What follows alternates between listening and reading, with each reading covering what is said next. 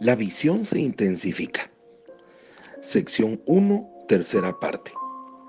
A la mañana siguiente, Miner Arganbright, que hacía solo una semana había aconsejado poner fin a FINEC, me entregaba un cheque por mil dólares para la fraternidad. Mil dólares. Pero Miner, la semana pasada creías que era la organización que no valía ni cinco centavos. La semana pasada fue la semana pasada, dijo Miner. Demos desperté temprano esta mañana y escuché una voz. Era Dios. Yo sé que Dios. Y me dijo, esta obra debe extenderse alrededor del mundo y tú debes hacer el primer donativo. Yo estaba confundido. Todos mis esfuerzos no habían logrado una sola donación durante todo un año pero por el poder del Espíritu Santo estaba mirando incrédulamente un cheque de mil dólares. Luego, otra persona se me acercó. Señor Shakarian dijo, mi nombre es Thomas Nickel. Algo me sucedió anoche y creo que le interesará. A medianoche, después de regresar a casa de trabajar en su imprenta, precisamente a medianoche, cuando comenzó la visión que Dios me dio, el Espíritu Santo le habló y le dijo, métete en tu automóvil y conduce hasta Los Ángeles para asistir a la reunión a la que ya asististe una vez. Watsonville queda a 600 kilómetros al norte de Los Ángeles. Él condujo durante toda la noche para llegar a tiempo a la reunión, y allí estaba ahora delante de mí. El señor Nickel me dijo que estaba allí para poner a mi disposición su imprenta y sus servicios. Su imprenta. Para hacer una revista, dijo Nicole. Lo que el Espíritu me dijo constantemente fue, esta fraternidad debe darle la vuelta al mundo, pero jamás podrá comenzar a moverse sin una voz. La reunión de esa mañana fue la más gozosa que jamás tuvimos. Antes de que terminara, Thomas Nickel fue designado editor e impresor de una nueva revista que se llamaría La voz de los hombres de negocios del Evangelio completo. Solamente un día antes, todo parecía indicar que la fraternidad estaba terminada. Ahora contábamos con un tesoro de mil dólares y una revista. Le dije a Rose, estoy impaciente por ver lo que Dios hará después de esto. Como ves, la fraternidad no creció por mi habilidad. Nuestras raíces espirituales y nuestro poder provienen solo de una fuente y este es el poder del Espíritu Santo. Sin la unción y el poder de Dios, la fraternidad hubiera perecido. En el verano de 1953 ya teníamos nueve capítulos y estábamos planeando una convención nacional para el mes de octubre exactamente dos años después de la primera reunión en la cafetería Clifton. En esa primera convención tuvimos una asistencia de 600 personas.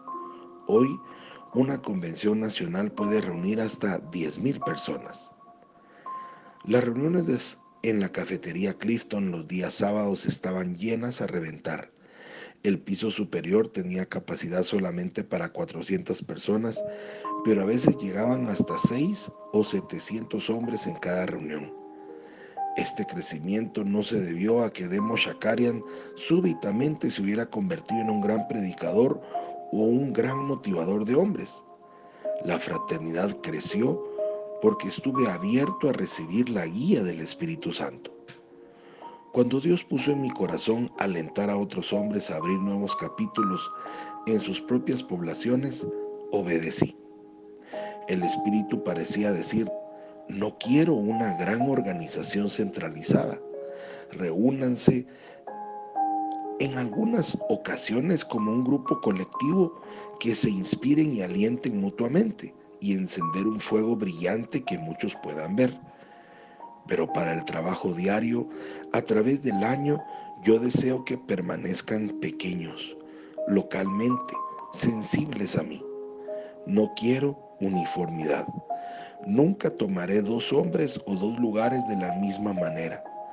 denme salidas para mi infinita variedad.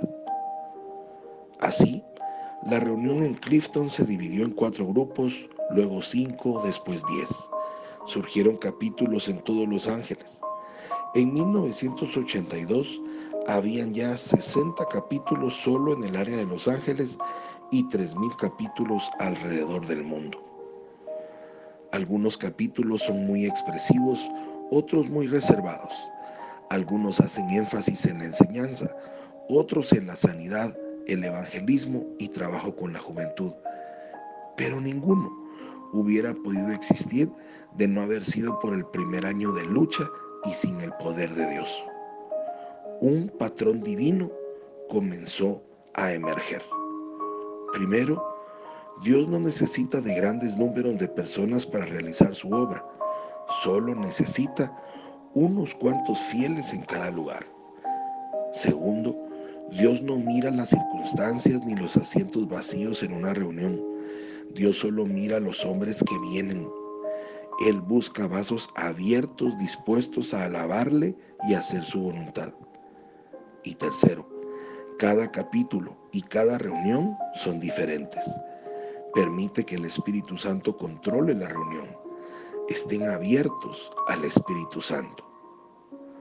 Una y otra vez parecía que el Señor nos dijera, no se preocupen de los números, yo encontraré a la gente que quiero, en donde esté y la traeré a ustedes.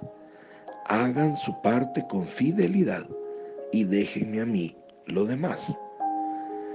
Desde estos humildes comienzos y solamente a través del poder de Dios, Finex se ha convertido en un vaso ungido.